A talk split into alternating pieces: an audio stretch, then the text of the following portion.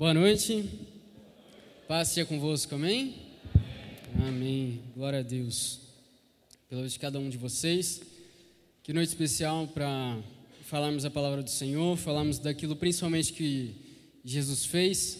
Quando a gente sempre vem falar a respeito da Páscoa, a gente sempre tem um assunto todo ano que é o mesmo, mas é um assunto que que ele que nos trouxe a vida eterna, esse assunto que nos vai levar até Deus.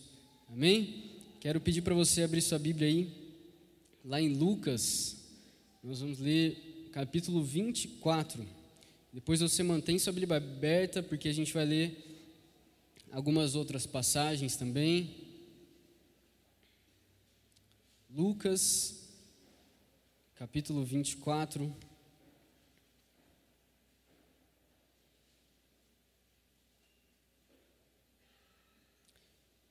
Lucas 24, a partir do versículo 1.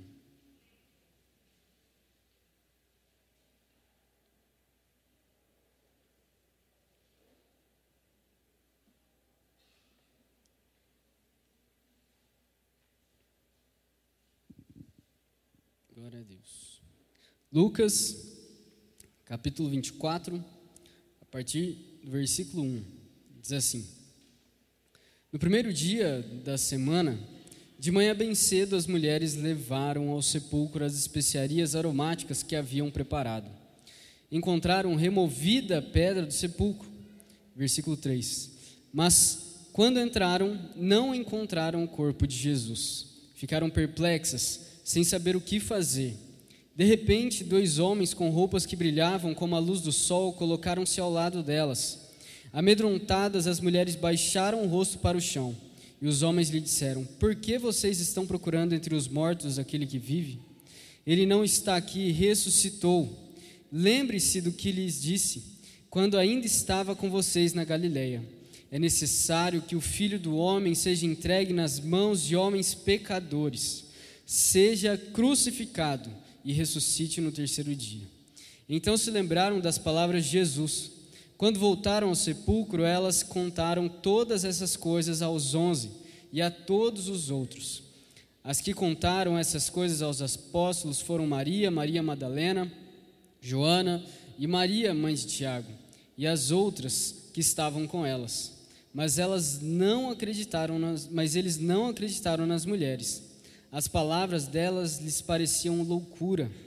Pedro, todavia, levantou-se e correu ao sepulcro Abaixando-se, viu as faixas de linho e mais nada. Afastou-se e voltou admirado com o que acontecera. Amém? Quando nós vamos ler os evangelhos, em todos os últimos capítulos, ou último e penúltimo capítulo, nós temos o retrato daquilo que foi a ressurreição de Jesus. E claro que para ter ressurreição, antes disso precisa ter morte. E quando nós vamos ver o momento em que Jesus Cristo é condenado à morte, um pouco antes no Getsemane, ele fala que era necessário que ele fosse entregue aos pecadores. Mas sabe, irmãos, quando nós lemos um pouco os episódios anteriores à morte e ressurreição, nós vemos como Jesus estava de uma forma tão clara falando para, para os discípulos aquilo que ele era e aquilo que ele iria fazer. Não era nenhuma surpresa que Jesus iria morrer e não era nenhuma surpresa que ele iria ressuscitar. Mas os discípulos, todavia, tinham fé de que verdadeiramente, quando você lembra Jesus perguntando para os discípulos quem eles pensam que eu sou, eles, Pedro, finalmente inspirado pelo Espírito Santo, fala que ele é o Cristo, o Filho do Deus vivo, e ali nós temos uma revelação de quem Jesus é. Mas essa revelação ela não deveria vir apenas acompanhada da fé de Pedro, mas também de uma ação e de uma fé que fosse superar a barreira da morte e a barreira da perseguição. Sabe, irmãos, quando nós vemos a morte e ressurreição de Jesus, nós vemos que finalmente não existe nenhuma prova contestável de que Jesus Cristo é o Filho de Deus de que Jesus Cristo é realmente o Messias. Quando Jesus ressuscita, ele aparece para mais de 500 pessoas, e ele fica aproximadamente 40 dias lá, de acordo com Atos 1, 3. E a primeira pessoa para quem ele realmente aparece é para Maria Madalena, lá em Marcos 16, 9, e também no Evangelho de João, nós vamos ver esse episódio. Eu quero ler com você como que foi Jesus aparecendo pela primeira vez para Maria Madalena. Está lá em João, capítulo 20, a partir do versículo 10.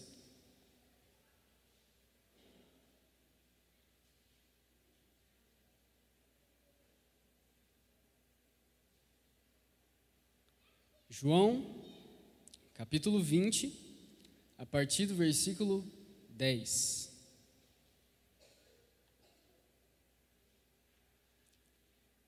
Diz assim: Os discípulos voltaram para casa. Maria, porém, ficou à entrada do sepulcro chorando. Enquanto chorava, curvou-se para olhar dentro do sepulcro e viu dois anjos vestidos de branco sentados onde estivera o corpo de Jesus, um à cabeceira e outro aos pés. Eles lhe perguntaram: Mulher, por que você está chorando? Levaram embora o meu senhor, respondeu ela, e não sei onde o puseram. Nisso, ela se voltou e viu Jesus ali em pé, mas não o reconheceu. Disse ele: Mulher, por que você está chorando? Quem você está procurando? Pensando que fosse o jardineiro, ela disse: Se o Senhor o levou embora, diga-me onde colocou, e eu o levarei. Jesus lhe disse: Maria. Então, voltando-se para ele, Maria exclamou em aramaico: Rabone, que significa mestre. Jesus disse: Não me segure, pois ainda não voltei para o Pai.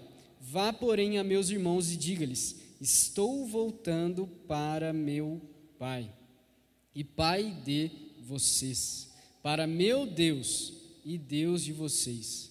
Maria Madalena foi e anunciou aos discípulos: Eu vi o Senhor. E contou o que ele lhe dissera. Irmãos, depois que Jesus aparece então para Maria Madalena, eu acho que a frase, vamos dizer assim, mais importante para nós é quando Jesus fala: Estou voltando para o meu Pai e Pai de vocês, para meu Deus e Deus de vocês. Quando Jesus ressuscita, quando ele vence a morte, e finalmente todas as pessoas veem que verdadeiramente ele é o Filho de Deus, Jesus então diz claramente que Deus, além de ser pai dele, também seria pai de todos aqueles que colocassem fé no Filho de Deus. Ou seja, a partir de agora, os filhos de Deus não era apenas Jesus que tinha sido eternamente gerado pelo Pai, mas todos aqueles que confiam, que acreditam, que se arrependem de seus pecados e vivem uma nova vida com o Senhor Jesus, seriam agora filhos de Deus. Não é à toa que na oração que Jesus ensinou em Mateus 5, nós temos a oração do Pai Nosso. Do Pai Nosso. E aí, irmãos, continuando, o que acontece é que depois disso, Jesus aparece a outras mulheres, lá em Mateus 28, 9, e depois ele aparece a dois discípulos. Lá em Lucas 24, vai falar a respeito do caminho de Emaús, quando Jesus aparece para Cleopas e outro. E nesse caminho, Jesus, eles não é reconhecido pelos discípulos. Jesus começa a explicar para eles o que eram as escrituras e as profecias. É interessante que em Mateus 24, 27, fala que Jesus começou a explicar por Moisés e todos os profetas, explicou-lhes o que constava a respeito dele em todas as Escrituras. Quando Jesus encontra com os discípulos, o que, que Jesus faz? Jesus começa a explicar a Bíblia. Quando Jesus encontra com os discípulos, ele não fez um milagre. Jesus não fez algo extraordinário. Jesus fez aquilo que eu e você um dia recebemos. Jesus fez aquilo que é necessário para que nós tenhamos fé nele. Jesus explicou as Escrituras. E no versículo 32 fala que perguntaram-se um ao outro: não estava queimando o nosso coração enquanto ele nos falava no caminho e nos expunha as Escrituras? Sabe, irmãos, quando Filipe é transportado e ele encontra no caminho o eunuco etíope, ele está lendo uma parte de Isaías, e qual que é o trabalho de Filipe com esse eunuco? Explicar a Bíblia, explicar o que a Bíblia diz, explicar quais são as profecias e como elas se cumpriram em Jesus e a suficiência de Jesus para nossa salvação. Quando nós falamos, irmãos, a respeito de Jesus, não tem como nós falarmos que amamos a Deus se nós não amamos as Escrituras. Não tem como eu falar que eu sou completamente apaixonado por Jesus, se eu não amo aquilo que o próprio Senhor deixou para nós. E depois disso, quando ele encontra com os dois discípulos, Cleopas e um outro discípulo, ele aparece então para os discípulos. Mas a primeira aparição de Jesus para os discípulos, ela não acontece com Tomé.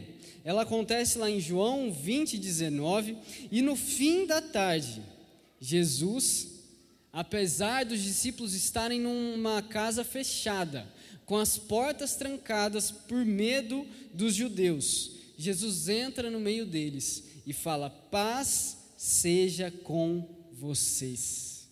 Agora você imagina, irmão, você trancado na sua casa, você com tudo fechado e de repente Jesus aparece e fala: Paz seja com vocês.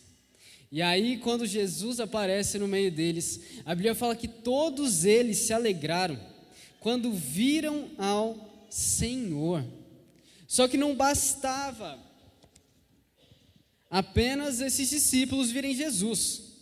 Teve um discípulo que falou, Tomé, que ele apenas queria ver as marcas dos pregos nas mãos do Senhor Jesus. Então, uma semana mais tarde, da mesma forma que Jesus apareceu para os discípulos da primeira vez, Jesus aparece no meio deles que estavam dentro de uma casa, portas trancadas, e diz: Paz seja com vocês. E Tomé, então, que estava cheio de dúvida, se as mulheres tinham falado certo, se Cleopas e outros discípulos tinham falado certo, se os discípulos não estavam mentindo. Finalmente, Tomé toca nas mãos de Jesus. E aí Tomé fala: Senhor meu e Deus meu. E Jesus responde para ele: Porque você me viu, você creu? Felizes os que não viram creram. Sabe o que fala em João 20, 30?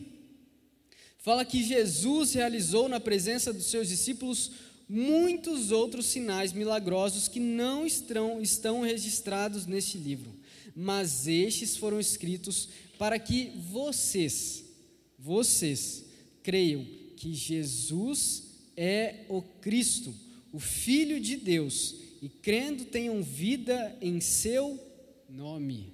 Para que que foram escritas? Para que nós venhamos a crer que Jesus é o Cristo. Para que não haja nenhuma dúvida, para que eu e você não fique agora se perguntando: será que Jesus ainda vai vir? Será que Jesus veio? Será que foi o Jesus verdadeiro que veio? Mas foi o Jesus verdadeiro que veio, e a Bíblia é para que eu e você creia que realmente isso aconteceu. E sabe, irmãos, depois disso, Jesus aparece então a outros sete discípulos, lá em João 21, que tem a pesca maravilhosa. Depois disso, Jesus aparece a um grupo lá em Mateus 28, 16. E finalmente, em Lucas 24, Jesus aparece a alguns discípulos leva eles até Betânia e lá Jesus então sobe aos céus. Eu quero ler com você Atos, capítulo 1.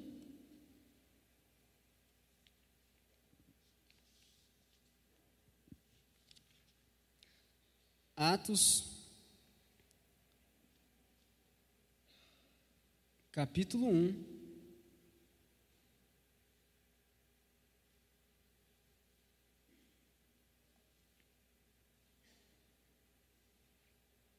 Versículo 6.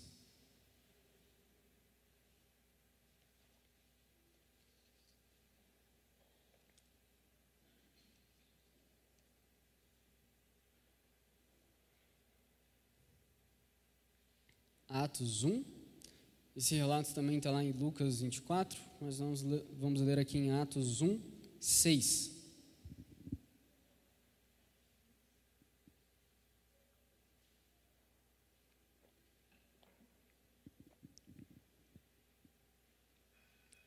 Atos dos Apóstolos, capítulo 1, versículo 6. Fala o seguinte: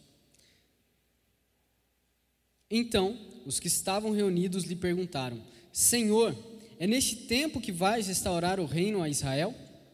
Ele lhes respondeu: Não lhes compete saber os tempos ou as datas que o Pai estabeleceu, pela sua própria autoridade, mas receberão poder quando o Espírito Santo descer sobre vocês, e serão minhas testemunhas em Jerusalém, em toda a Judéia e Samaria e até os confins da terra. Tendo dito isso, foi elevado às alturas enquanto eles olhavam, e uma nuvem o encobriu da vista deles, e eles ficaram com os olhos fixos no céu, enquanto ele subia. De repente surgiram diante dele, do, deles dois homens vestidos de branco, que lhes disseram: Galileus, por que vocês estão olhando para o céu? Este mesmo Jesus, que dentre vocês foi elevado aos céus, voltará da mesma forma como viram subir. Então nós vemos, irmãos, de que Jesus Cristo, quando ele ressuscita e passa os 40 dias conosco, ele mostra de que não há mais dúvida de que Jesus Cristo é o Filho de Deus. E Jesus Cristo é o Filho de Deus, e quando ele morre, ele leva o meu pecado, o seu pecado, ele remove o véu ele remove toda a cegueira espiritual que ainda existia nos discípulos. Porque quando você lembra de Pedro, que na Santa Ceia disse: Senhor, eu darei a minha vida por ti. Alguns dias depois, Pedro simplesmente nega Jesus três vezes. E ainda mais, quando as mulheres viram que Jesus tinha ressuscitado e chegam diante dos discípulos, Pedro, um deles, escuta que Jesus não estava mais no, no túmulo, ele vai correndo conferir. E agora, quando eles realmente veem que Jesus Cristo, mesmo que andou sobre as águas, que curou a sogra de Pedro, que expulsou vários demônios, que fez sinais, milagres, maravilhas, ele venceu a morte. Ele fez tudo aquilo que o filho do homem deveria fazer. Então não existe mais nada que se poderia questionar se Jesus Cristo é o Filho de Deus. Em Romanos 1,4 fala e que mediante o Espírito de Santidade foi declarado Filho de Deus com poder pela sua ressurreição dentre os mortos, Jesus Cristo, nosso Senhor. É uma declaração poderosa de que Jesus Cristo é o Filho de Deus. E mais do que Jesus Cristo ser o Filho de Deus, não de que ele foi criado por Deus, não que ele foi a primeira criatura a ser criada de forma alguma, ele foi eternamente gerado pelo Pai, ele também é Deus, mas a gente vê de que Jesus é Deus, tanto que em João 20, 28, Tomé fala: Senhor meu e Deus meu. Sabe, irmãos, a melhor coisa que nós podemos fazer para provar que Jesus Cristo é o Filho de Deus é falar da ressurreição de Jesus. Não tem como você ter uma pessoa, hoje em dia existe uma doença, né, de que o homem, é, às vezes ele desliga por completo, e aí as pessoas às vezes acham que morreu, às vezes ele está vivo, mas você imagina naquela época, Jesus Cristo pendurado numa cruz, já levou diversas chibatadas, carregou a cruz, já estava morto pendurado no madeiro. Um terremoto aconteceu durante a sua morte. Ele foi levado para o sepulcro, ficou três dias. Os guardas não sabiam explicar o que tinha acontecido. Os guardas tiveram que ser subornados para poder falar mentiras. E Jesus, então, de que não existia nenhum questionamento se ele tinha morrido. Agora o mesmo estava vivo. Vivo. E sabe, isso lembra João 2,19, quando Jesus já tinha falado. Jesus lhe respondeu: Destruam este templo, e eu o levantarei em três dias. Três dias. E isso foi até uma das coisas que os fariseus usaram para condenação de Jesus. De quando eles falaram que Jesus disse que iria destruir o templo, e depois, quando Jesus confirma as palavras de que ele era o Filho de Deus. Mas a ressurreição, irmãos, afirma que Jesus é o Senhor e que a morte não pode prendê-lo. Na pregação de Pedro, no primeiro sermão de Pedro, ele fala o seguinte: mas Deus o ressuscitou dos mortos, rompendo os laços da morte, porque era impossível que a morte o retivesse. E sabe a bênção? É que Jesus morreu, e Jesus nunca morrerá novamente. Jesus morreu apenas uma vez. A morte não tem mais domínio sobre Jesus. Em Romanos 6, 9 fala: Pois sabemos que, tendo sido ressuscitado dos mortos, Cristo não pode morrer outra vez. A morte não tem mais domínio sobre ele. Agora em Apocalipse 1, 17 e 18. Pode ler comigo no telão. Apocalipse 1, 17 e 18 fala o seguinte: Quando vi, caí aos seus pés como morto. Então ele colocou sua mão direita sobre mim e disse: Não tenha medo, eu sou o primeiro e o último. Sou aquele que vive. Estive morto, mas agora estou vivo para todo sempre. E tenho as chaves da morte e do Hades. Mas sabe, irmãos, o ápice da nossa salvação não é simplesmente na morte de Jesus, mas é na sua ressurreição. Ressurreição. O ponto alto da nossa salvação é Jesus Cristo vencendo a morte.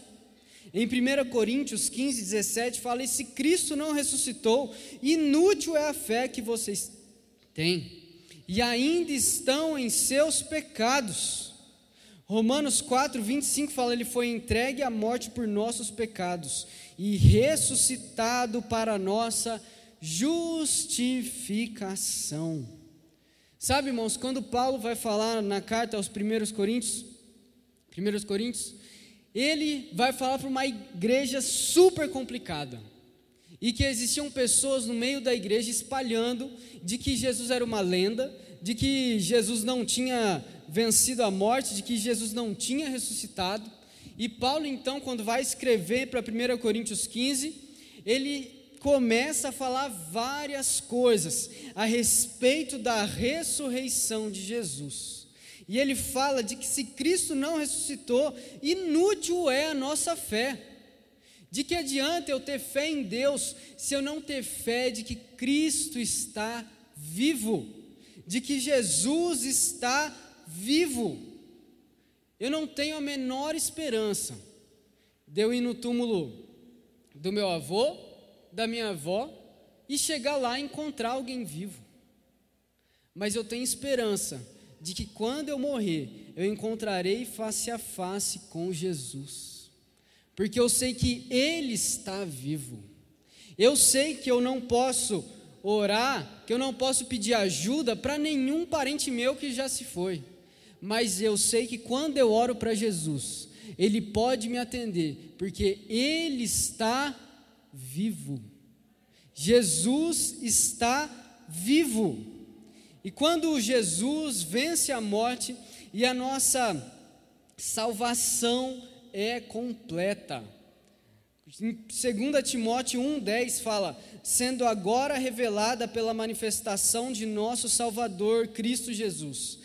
Ele tornou inoperante a morte e trouxe à luz a vida e a imortalidade por meio do Evangelho. Mas sabe quando Cristo vence a morte, ele também vence Satanás. Ele também vence o diabo. Abra sua Bíblia aí, se você puder, ou você acompanha comigo no telão, Hebreus 2, 14 e 15.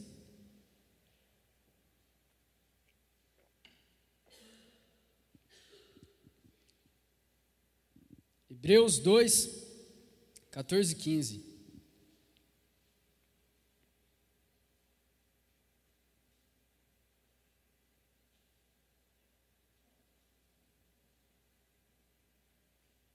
Hebreus 2, 14 e 15 diz assim: Portanto, visto que os filhos são pessoas de carne e sangue, ele também participou dessa condição humana, para que por sua morte derrotasse aquele que tem o poder da morte, isto é, o diabo, e libertasse aqueles que durante toda a vida estiveram escravizados pelo medo da morte.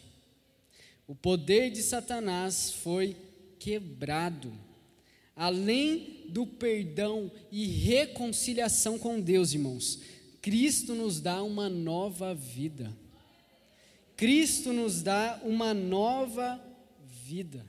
Pois na ressurreição de Cristo somos levantados para a vida eterna com Ele. E essa ressurreição de Jesus para nós, ela não é apenas de modo espiritual, mas ela será corporalmente. Sabe, em 1 Coríntios 15, eu quero que você abra comigo a Bíblia aí em 1 Coríntios 15.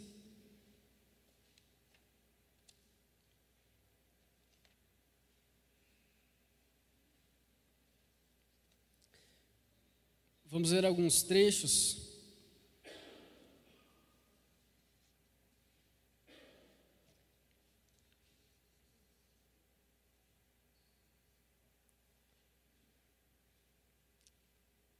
1 Coríntios 15, primeiro nós vamos ler versículo 19 a 21.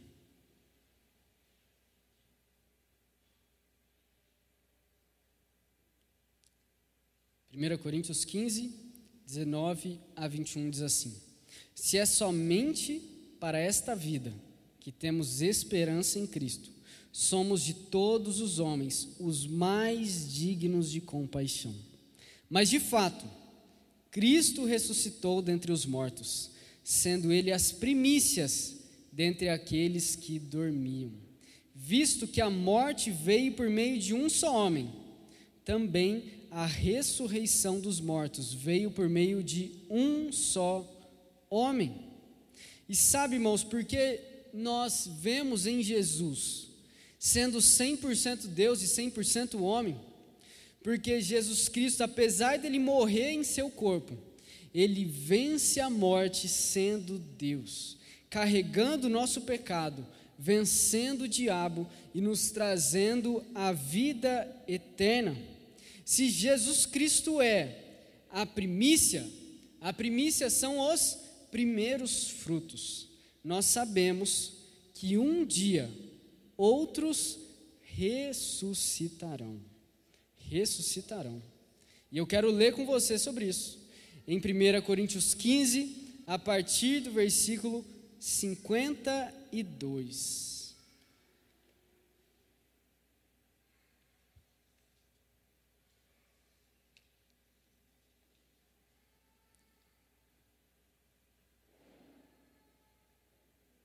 Cinquenta e dois. num momento, num abrir e fechar de olhos ao som da última trombeta. Pois a trombeta soará, os mortos ressuscitarão incorruptíveis, e nós, aqui é literalmente lendo agora, somos nós também, né? Nós, aqui estamos vivos, seremos transformados, pois é necessário que aquilo que é corruptível se revista de incorruptibilidade, e aquilo que é mortal se revista de imortalidade. Quando, porém, o que é corruptível se revestir de incorruptibilidade, e o que é mortal de imortalidade, então se cumprirá a palavra que está escrita: a morte foi destruída pela vitória. Onde está a morte a sua vitória? Onde está a morte o seu aguilhão? O aguilhão da morte é o pecado e a força do pecado é a lei. Mas graças a Deus que nos dá a vitória por meio de nosso Senhor Jesus Cristo. E sabe, irmãos, quando nós vemos isso, nós vemos que Deus promete para nós uma nova vida espiritual e também um dia nós seremos transformados e estaremos eternamente com o Senhor. E aí então nós veremos que todos nós fomos vitoriosos por meio de Jesus Cristo, o nosso Senhor.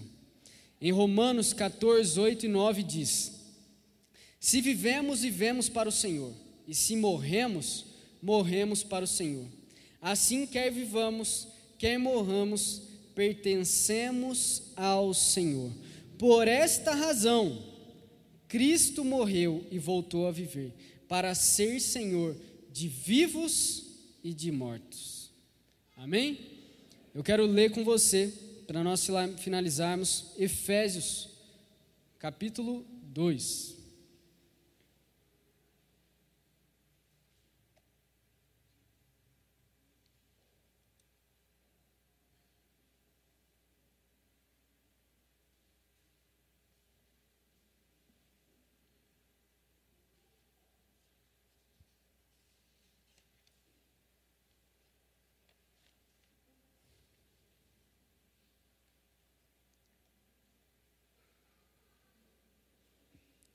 Efésios 2, a partir do versículo 1.